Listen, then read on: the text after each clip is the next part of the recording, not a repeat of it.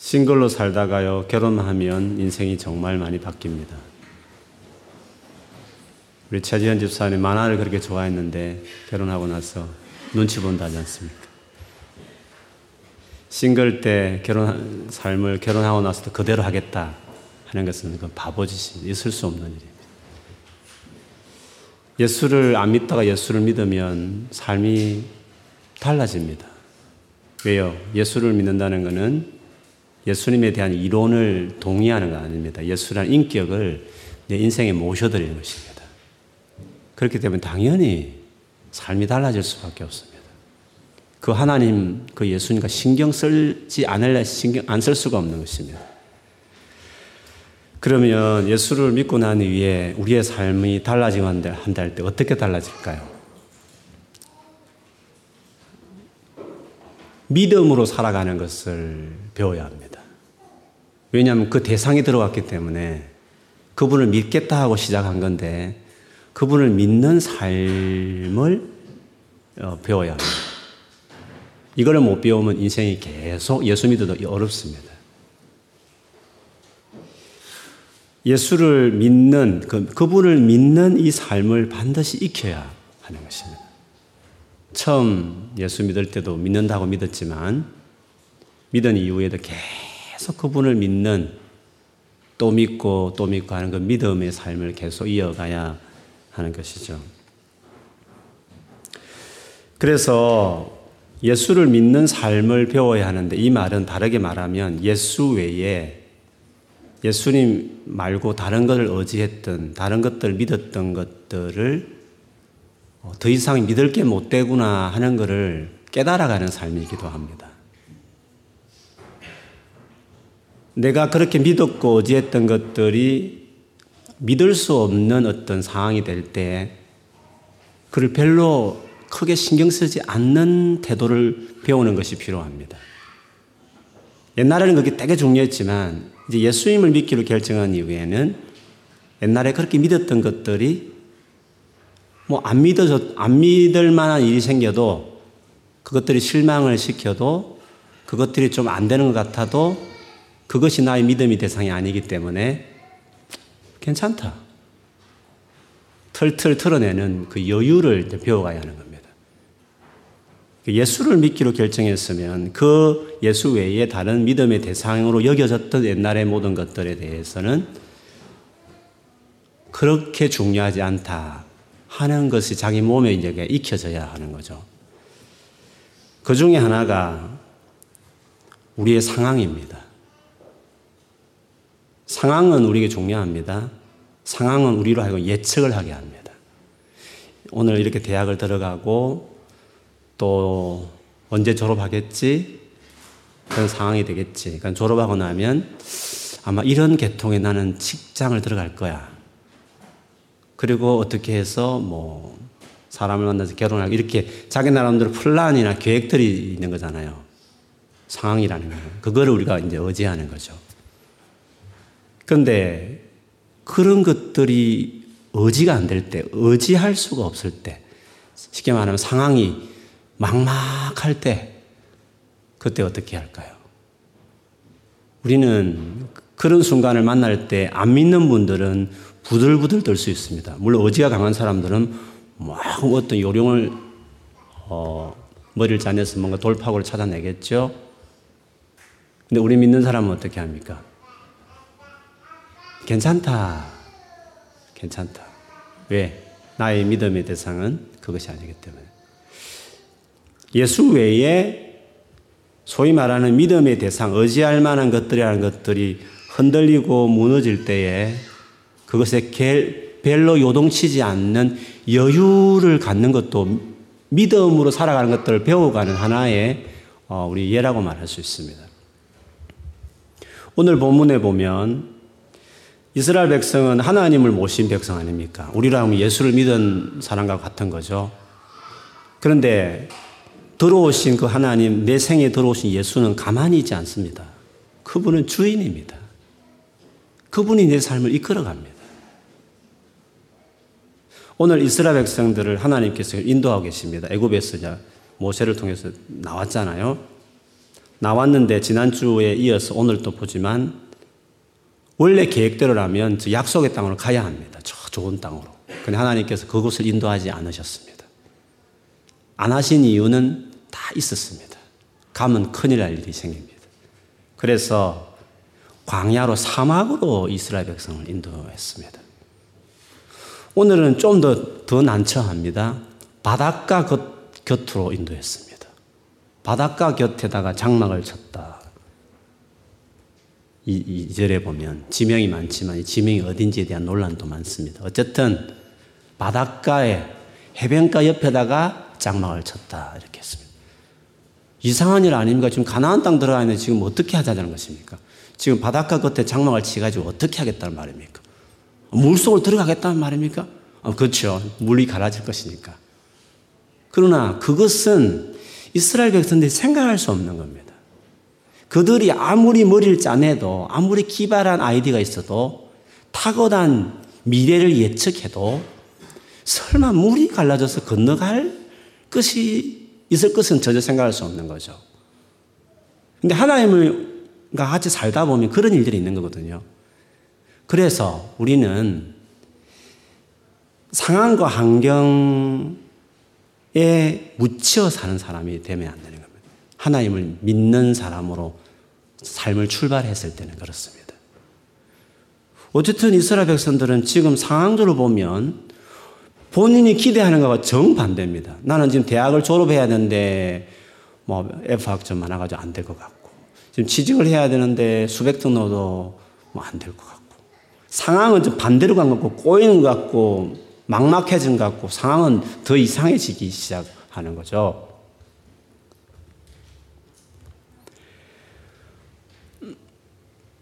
두 번째 이스라엘 백성들이 어려웠던 것은 이 애굽 왕과 애굽의 신하들의 반응이었습니다. 애굽 사람들, 즉 하나님을 모르는 사람들의 눈을 또 보면 저 사람들 지금 헤매고 있다 이런 생각을 하는 거죠. 지금 어디로 가는 거야? 저 약속의 땅 들어간다 놓고 지금 바닷가 옆에다가 장막을 치면 어떻게 하겠다는 거야? 분명히 저들 안에 지금 내분이 일어나가지고 자기들끼리 막 지금 뭔가 헤매고 있는 거야, 지금. 길을 잃었든지 무슨 수가 있는 거야. 그럴 줄 알았어. 노예 생활 하다가 저것들이 뭘 알겠어. 가만 생각하니까 애굽 전체 재산이었는데 그 노예들이 다 나가면서 애굽이 경제가 IMF가 닥친 거잖아요. 그래서 안 되겠다 해서 이들을 다시 사로잡아 와야 되겠다 해서 모든 군대를 다 동원시켰어. 모든 군대 지휘관들이 다 나서서 저들을 다시 애국으로 끌고 와서 노예로 삼겠다 해서 그들이 지금 추격해 오는 장면이 오늘 뒤에 기록이 되어 있습니다. 근데 여러분 우리가 앞부분에 보면 이, 이 애굽의 바로 왕과 이 신하들이 어떻게 했습니까? 여호와만 진짜 신입니다. 그렇게 고백하기도 했고 여호와 앞에서 우리가 죄를 지었습니다. 제발 용서해 주십시오. 이렇게 고백도 했었습니다. 도대체 왕은 이 백성들을 왜 안 놓아줍니까?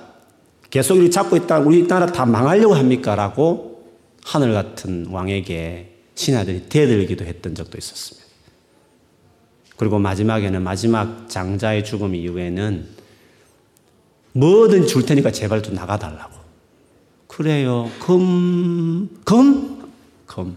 은, 은, 뭐, 값진 옷이 뭐든지 요구하는 데 다 주면서 제발 좀 나가달라고 싹싹 빌 정도로 그렇게 나가라고 해놓고 어느새 오늘의 본문에 보면 5절에 보면 바로와 그 신하들이 그 백성에 대하여 마음이 변하여 마음이 바뀌었습니다. 우리가 살면서 정말 의지하는 것 중에 하나가 사람입니다. 사랑하는 가족을 믿고 그렇게 믿었던 친구를 믿고 그렇게 도와주겠다 했던 주변의 어떤 분들을 믿고 그렇게 했는데 어느 날 마음이 바뀌는 경우가 많습니다. 물론 이유가 있겠죠. 자기 나름대로 그것이 자기 이익이 되니까 손해 볼 것 같으니까 뭐 어떻게 보면 그렇게 할 수도 있는 거겠죠.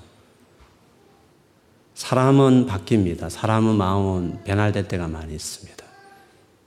심지어 이스라엘 백성들 자기들도 바뀌었습니다. 와, 열 가지 재앙이 일어나고 막 하나님이 막 기적을 일으킬 때 그들이 얼마나 열광했습니까? 그런데 상황이 이렇게 되자 오늘 뒤에 보면 모세와 모세에게 말하기를 11절 12절을 보면 애굽에 매장지가 없어서 우리를 이곳에 끌어내어서 강야에서 죽게 하느냐 왜 우리를 애굽에서 끌어내어서 우리에게 이 같은 일을 당하게 하느냐? 우리가 애굽에 있을 때도 말하지 않았느냐? 내버려 두라고 애굽 사람을 섬길 것이라고 애굽 사람을 섬기는 것이 강야에 죽는 것보다 낫겠, 낫지 않겠나고 말했다 이렇게 했습니다. 자기들도 자기 마음이 바뀌는 거죠. 사람은 이런 것입니다. 그렇게 철저하게 싹싹 빌면서 나가라 할 때도 해놓고 이제 와서는 잡으러 돌아오고 그렇게 하나님을 대단하다고 말했지만 오히려 이제 원망하면서 이렇게 하는 이들을 보면 사람이 얼마나 믿을 만한 사람이 대상이 되지 못하는 것을 볼 수 있습니다. 하나님 인도를 받을 때 아니 믿고 안 믿고를 떠나서 살다 보면 환경도 내가 계획했던 미래도 내 뜻대로 안 되는 것도 경험하게 되고 사람에 대한 이런저런 심지어 나 자신에 대해서도 내가 이런 사람이었는가 싶을 정도로 내가 이렇게 심각한 사람이었나 싶을 정도로 내가 내 자신에 대해 신뢰가 안 되는 사람의 신뢰가 안 되는 경우가 만납니다. 우리가 믿음으로 살아간다고 할 때에는 그 믿는다는 것은 예수를 믿는다는 것은 대상이 예수를 믿는 거지 않습니까? 그렇다고 한다면 예수 외에 사람들이 소위 믿음의 대상으로 여기는 것들이 그렇게 나를 실망시킬 때, 나의 마음을 상하게 하고 나를 화나게 할 때에, 나를 너무 두렵게 할 때에, 괜찮다. 그걸 괜찮다 여기는 그거를 배워야 하는 겁니다.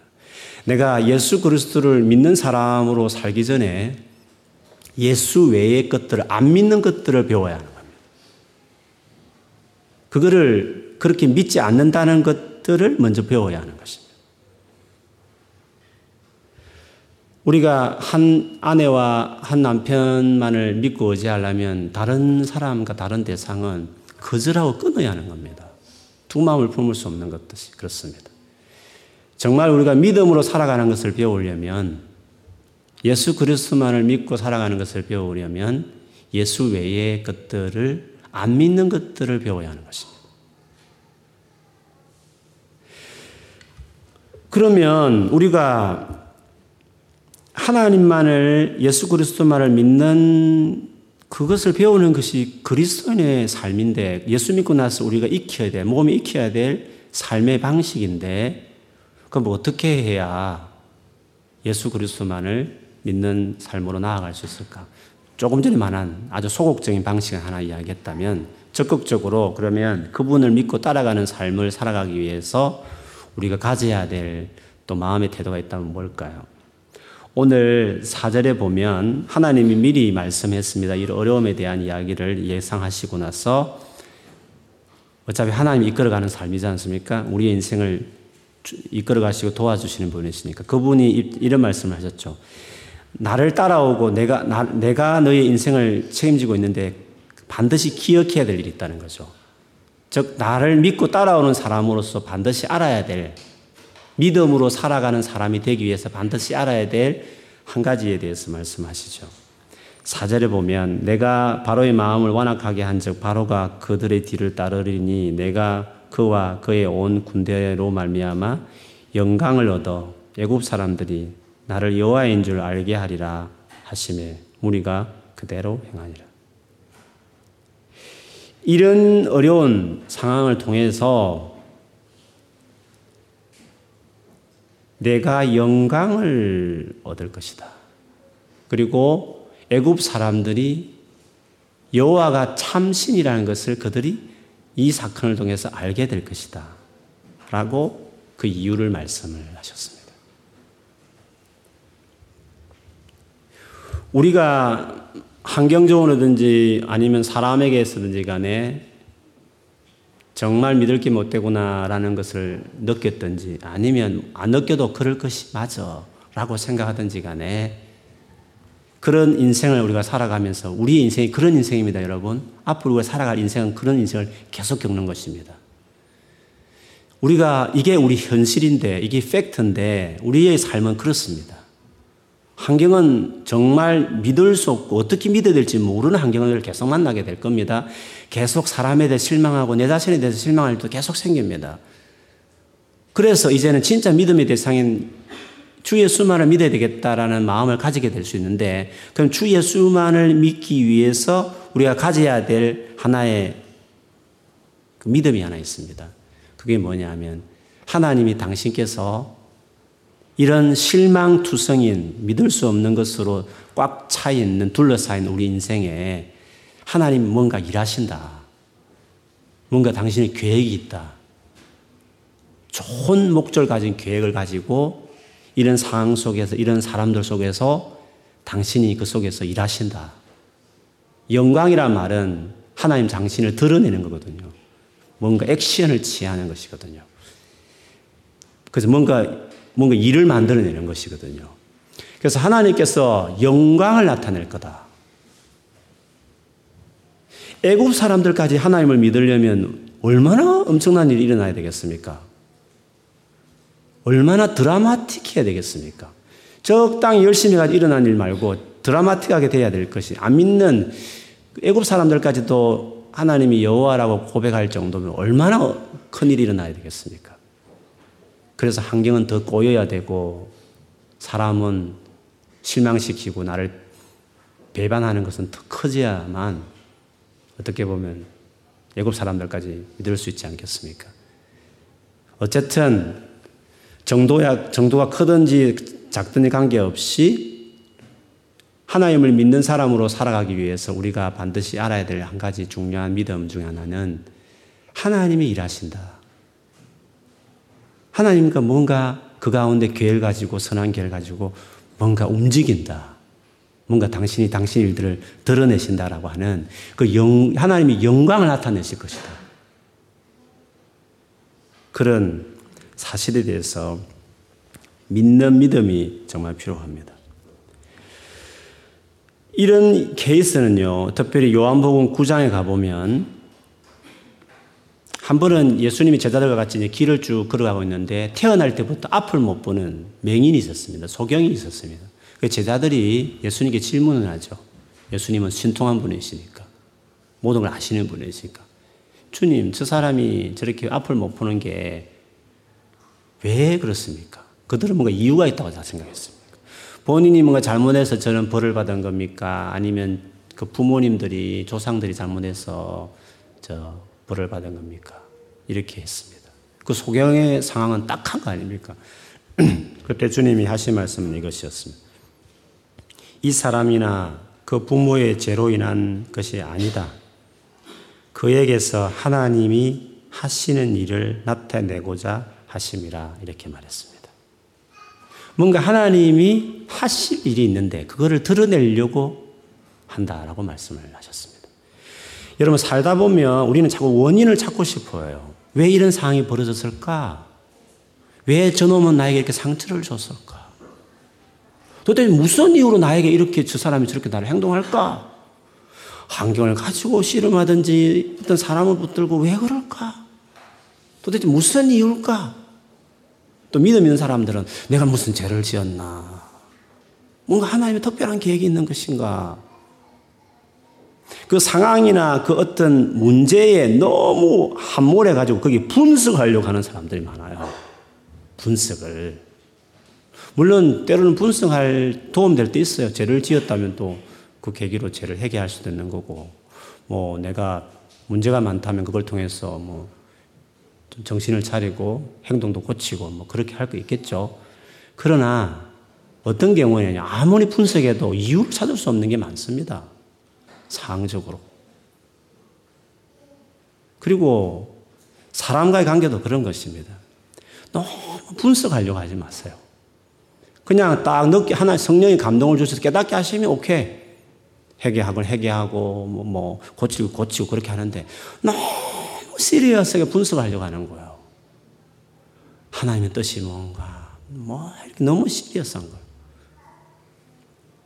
중요한 거는 그런 겁니다. 크리스찬의 태도는 그렇지 않습니다. 지금 상황은 내가 다 이해가 안 되지만 이 사람이 왜 이렇게 하는지 잘 모르겠지만 이 사람 이런 이 사람 이런 사람인지 내가 잘 몰랐지만 내가 너무 화가 나고 마음이 상하지만 그러나 그것에 너무 집중하지 않고 오케이 이런 가운데서도 이렇게 내가 마음이 힘든 가운데서도 하나님은 선한 일을 하실 것이다. 우리는 미래 지향적인 것입니다. 과거가 왜 이랬나, 왜 이렇게 소경이 되었나, 과거에 묶인 인생이 아니라 음, 분석이 안 되는 과거고 지금 현재가 잘 매니지가 안 된다면 너무 거기에 허우적거리지 말고 주님 내가 뭐 알아야 될 것을 알게 하시고 깨닫게 있으면 깨닫게 해주십시오 라고 기도하시면서 더 중요한 더 마음을 쏟아야 될 것은 이런 막막한 상황과 이렇게 마음이 힘든 가운데서도 하나님이 무슨 일을 하실 것인가? 이런 나를 위해서 하나님께서 지금 무슨 일을 하고 계시는 것인가? 라고 하는 지금부터 앞으로 하나님이 하실 그 일에 대한 그 일에 대한 어떤 기대와 소망과 열망과 이것이 더 중요한 것이에요. 우리가 살다 보면 진짜 그런 일 많습니다. 이유를 어, 답을 찾을 수 없는 많은 일들이 많습니다. 그래서 쾌실전을 타고 달고 답을 찾겠다 하면 그 사람 인생 너무 힘들어지는 것입니다. 그런데 묻어두고 가야 될 일이 참 많습니다. 눈물을 훔치면서 눈물을 닦고 딱 정신 차리고 가슴을 쓰다듬으면서 하면서 가야 될 일이 많습니다. 그게 인생입니다. 인생은 어렵습니다. 미래를 생각하고 하나님, 나와 함께 계신 그 하나님께서 상황에 대해 다 설명하지 않고 이 사람에 대한 문제를 다 설명하지 않으실지라도 하나님은 내가 이 가운데서 선한, 너를 위해서 선한 일을 계획하고 있다. 그것에 대한 기대감이 필요. 그것에 대한 마음을 계속 쏟는 겁니다. 그게 하나님을 믿는다고 할 때 그 믿는다고 하는 그 마음의 태도입니다. 태도라고 말할 수 있습니다. 하나님이 뭐라고 하시고 있을까라고. 그걸 자꾸 기도하면 생각해야지. 그 사람이 왜 그렇게 했을까? 도대체 어떤 마음으로 그렇게 내게 말한 것인가? 그 사람은 도대체 왜 나에게 그렇게 했을까? 도대체 상황은 왜 일어났을까? 도대체 그럼 앞으로 어떻게 될 것인가? 자꾸 거기에 과거에 묶여가지고 지금 헤어나오지 못하면 어떻게 되겠습니까? 하나님이 설명할 건 설명하실 것을 믿고 물론 그것도 좀 기도하지만 그러나 더 온몸을 쏟아야 될 것은 하나님이 이 가운데 무슨 일을 할 것인가 그것이 더 중요하다는 거죠. 요한복음 11장에도 이런 내용이 있습니다. 나사로가 있잖아, 있지 않습니까? 마리아와 마르다 오빠, 나사로가 병들어서 이제 죽게 되었잖아요. 그때 그 누이들이 예수님께 사람을 급히 보내서 빨리 오셔서 우리 오빠를 좀 살려달라고 그렇게 하죠. 그때 예수님이 하신 말씀이 있었어요. 예수님이 들으시고 이러시되 이 병은 죽을 병이 아니라 하나님의 영광을 위함이요 하나님의 아들이 이로 말미암아 영광을 받게 하려 함이라 하시더라. 하시면서 지체하시면서 결국 죽도록 기다리듯이 지체하잖아요. 빨리 갔으면 죽기 전에 살릴 수 있었을 텐데. 이해할 수 없는 주님의 지체하심. 근데 하나님은 뭔가 영광을 나타낼 계획 가운데 그 일을 항상 이렇게 준비하시고 행하시는 것들이 있는 것이죠. 그래서 왜 지체하셨을까? 왜 소경이 되었을까? 왜 이런 문제가 생겼을까? 왜 이 사람 나를 어렵게 할까? 왜 나는 이렇게 어려움, 이렇게 자꾸 그런 많은 부분에 쏟지 말고 주께서 어떤 영광을 나타낼 것인가? 어떤 계획이 있으신 것인가? 있다. 반드시 있다. 그거를 다 붙들고 그 막막한 상황과 힘든 마음을 쓰다듬으면서 거기 머무는 겁니다. 그리고 그, 그 시간을 계속 보내는 것입니다. 이것이 믿음으로 산다고 할 때 갖는 태도 중에 하나인 것입니다. 그래서 예수를 믿고 나서 이렇게 믿음으로 살아가는 것을 배우지 못한 사람들은 오늘 본문이 이스라엘 백성들처럼 하는 겁니다. 이스라엘 백성들이 어떻게 했습니까? 조금 전에 말한 것처럼 막 하나님을 이렇게 원망하고 그렇지 않습니까? 어, 여러분, 믿는다는 말과 반대말이 뭔지 아시죠? 믿는다의 반대말. 안 믿는다. 그렇게 말하면 안 됩니다. 그런 말을 제가 묻는 건 아니죠. 믿는다, 믿음으로 행한다라는 것의 반대는 제가 읽어드리면 이렇습니다. 고린도후서 5장 6, 7절에 보면 그러므로 우리가 항상 담대하여 몸으로 있을 때에는 주와 따로 있는 줄을 아노니 이는 우리가 믿음으로 행하고 보는 것으로 행하지 아니함이로라. 여기서 이제 믿음의 반대말이 나왔잖아요. 뒷부분 다시 읽어드릴게요. 우리가 믿음으로 행하고 보는 것으로 행하지 아니함이로라. 믿음으로 행함의 반대는 보는 것으로 행하는 겁니다. 보여지는 대로 그대로 반응합니다. 힘드니, 힘들게 보이니까, 아유, 힘들어. 너무 슬게, 슬프게 보이니까, 나 슬퍼. 너무 상황이 답답하게 보이니까 답답해. 너무 내가 마음에 상처를 주니까 나 상처받았어. 그냥 보여지는 대로 그대로 그냥 반응하는 것이 믿음을 행하는 것에 반대하는 거죠. 보여지는 그대로 반응하는 것이죠. 믿음은 그런 게 아닙니다. 보이지 않는 것들, 바라는 것들, 아직 이루어지지 않았지만, 아직 눈 에 나타나지 않았지만, 보이지 않는 그 하나님, 그 하나님이 앞으로 이루실 그, 그 바라는 그것에 더 마음이 실려 있는 사람이 믿음의 사람이고 그것보다는 지금 현재 보여지는 그것에 더 마음이 확 기울인 사람들 그게 믿음이 없는 것이죠. 그래서 우리는 믿음으로 행하지 보는 대로 보여지는 대로 행동하는 사람들 아니다 이렇게 바울이 이야기했습니다. 이스라엘 백성들은 뭡니까? 보이는 대로 그대로 행동한 겁니다. 오늘 10절에 보면 바로가 가까이 올 때 이스라엘 자손이 눈을 들어 본즉 애굽 사람들이 자기들 뒤에 이른지라 이스라엘 자손이 심히 두려워하여 여호와께 부르짖고 했습니다. 본 거죠.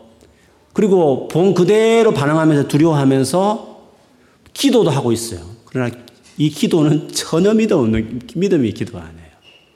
보여지는데 그냥 반항하는 것을 그냥 지나지 않는 기도들이에요.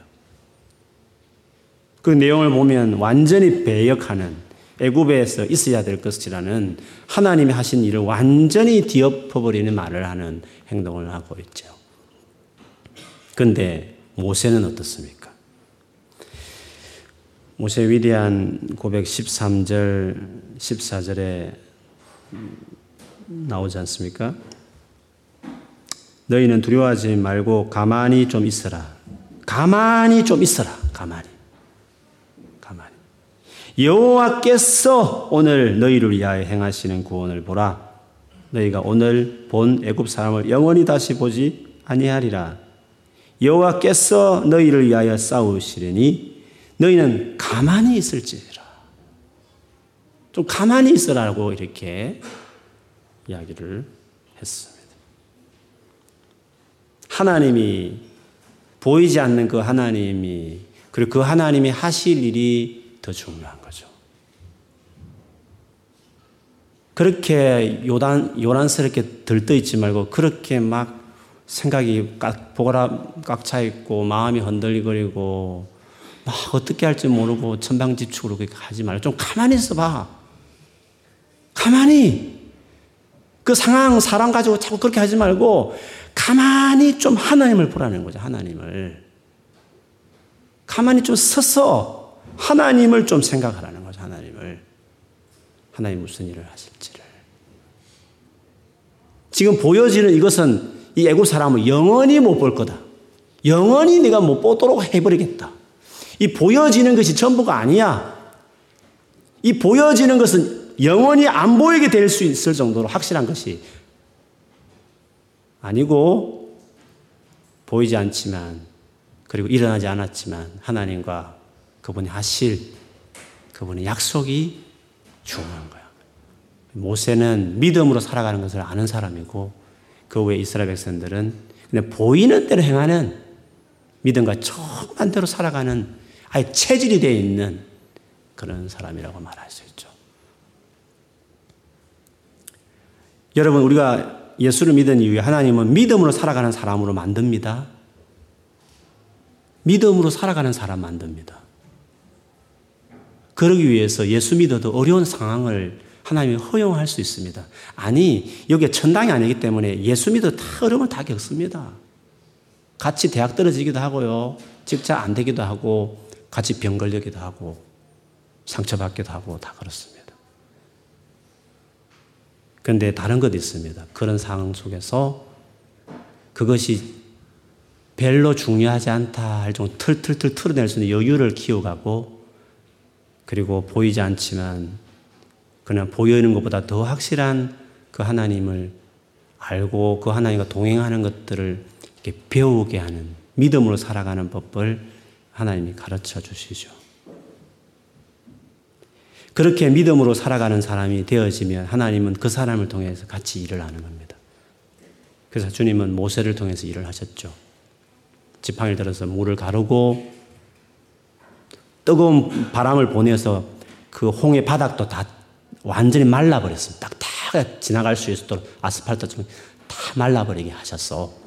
다 지나가게 이렇게 해 주셨습니다. 그 쫓아오는 애국 군대는 다 물로 다시 덮어서 다 진짜 완전히 시체로 보이지 않게 영원히 볼 수 없는 대상으로 다시는 건드리지 못하는 사람으로 그들을 만들어 버렸습니다. 그 이후에 이스라엘 백성들과 애굽 모든 사람은 여호와를 알게 되었고 그렇게 믿음으로 동역했던 모세 역시도 위대한 사람으로 이스라엘 백성들이 존경하고 경외하는 대상이 되었습니다. 하나님은 우리를 이런 인생으로 가기를 원하는 주님 우리와 동행하기를 동행하고 계셔요. 그리고 우리와 같이 당신이 일을 하는 동역자로 우리를 코워크로 쓰고 싶어요. 근데 코워크가 되려면 그 하나님에 대한 믿음의 반응을 보이는 믿음으로 살아가는 삶을 배우는 사람이 되어야 됩니다. 보는 대로 그냥 그대로 반응하는 사람들하고는 주님 같이 일할 수 없습니다. 그런데 그 사람 훈련을 시켜야 되는 거죠. 그래서 어려움을 당했을 때, 마음이 어려울 때, 사람에게 상처를 많이 받았을 때, 그때 여러분 믿음으로 살아가는 연습을 해야 됩니다. 그 순간에. 그걸 믿음으로 살아가는 연습을 하는 시간으로 그 상황을 만들어내야 하는 겁니다. 아주 좋은 기회죠. 하나님 외에 다른 것들의 믿음의 대상인 것들을 무너뜨리는 작업을 하는 시간입니까? 그거를 계속 연습하면 어떻게 될까요? 아무리 어려운 일에서 상황을, 상황을 당해도 이제 감당하는 겁니다. 아무리 내게 큰 상처를 주는 살다 보면 사람을 만나도 실망시킨 사람 만나도 괜찮은 겁니다. 왜? 내 믿음 대상이 아니니까, 그거는.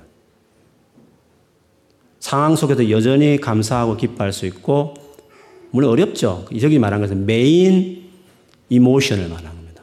평안은 있습니다. 그리고 십자가 생각하면 감사도 있습니다. 더 넘어 내가 바로 죽으면 들어갈 천국을 생각하면서 그 감사가 있습니다. 아무리 어려워도 감사가 있습니다.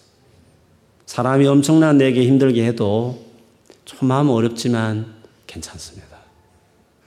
나의 기초는, foundation이 흔들리지 않는 겁니다. 주님께 믿음을 딱 설정한, 믿음을 살아가는 법을 배운 사람은 그렇습니다.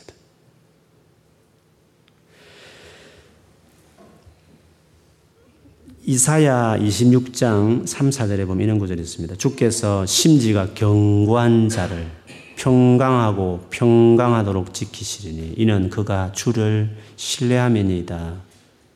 너희는 여호와를 영원히 신뢰하라. 주 여호와는 영원한 반석이시미로다.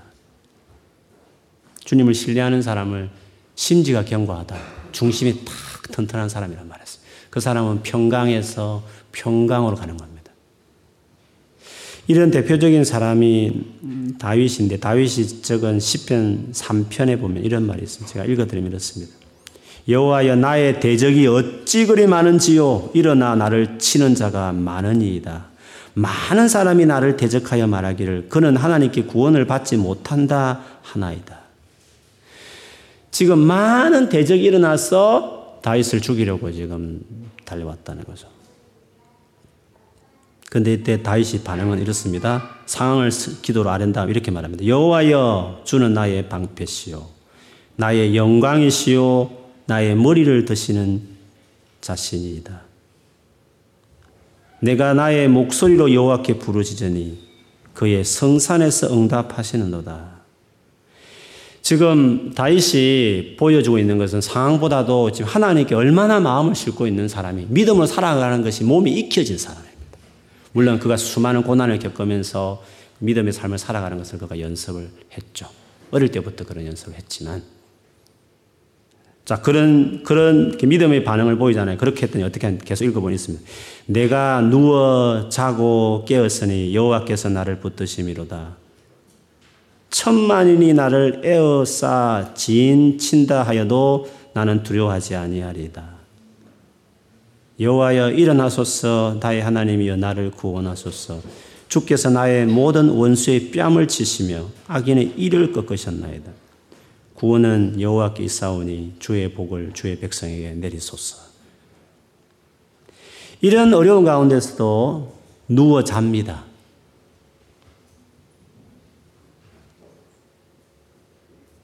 누워 잔다고 말씀했습니다.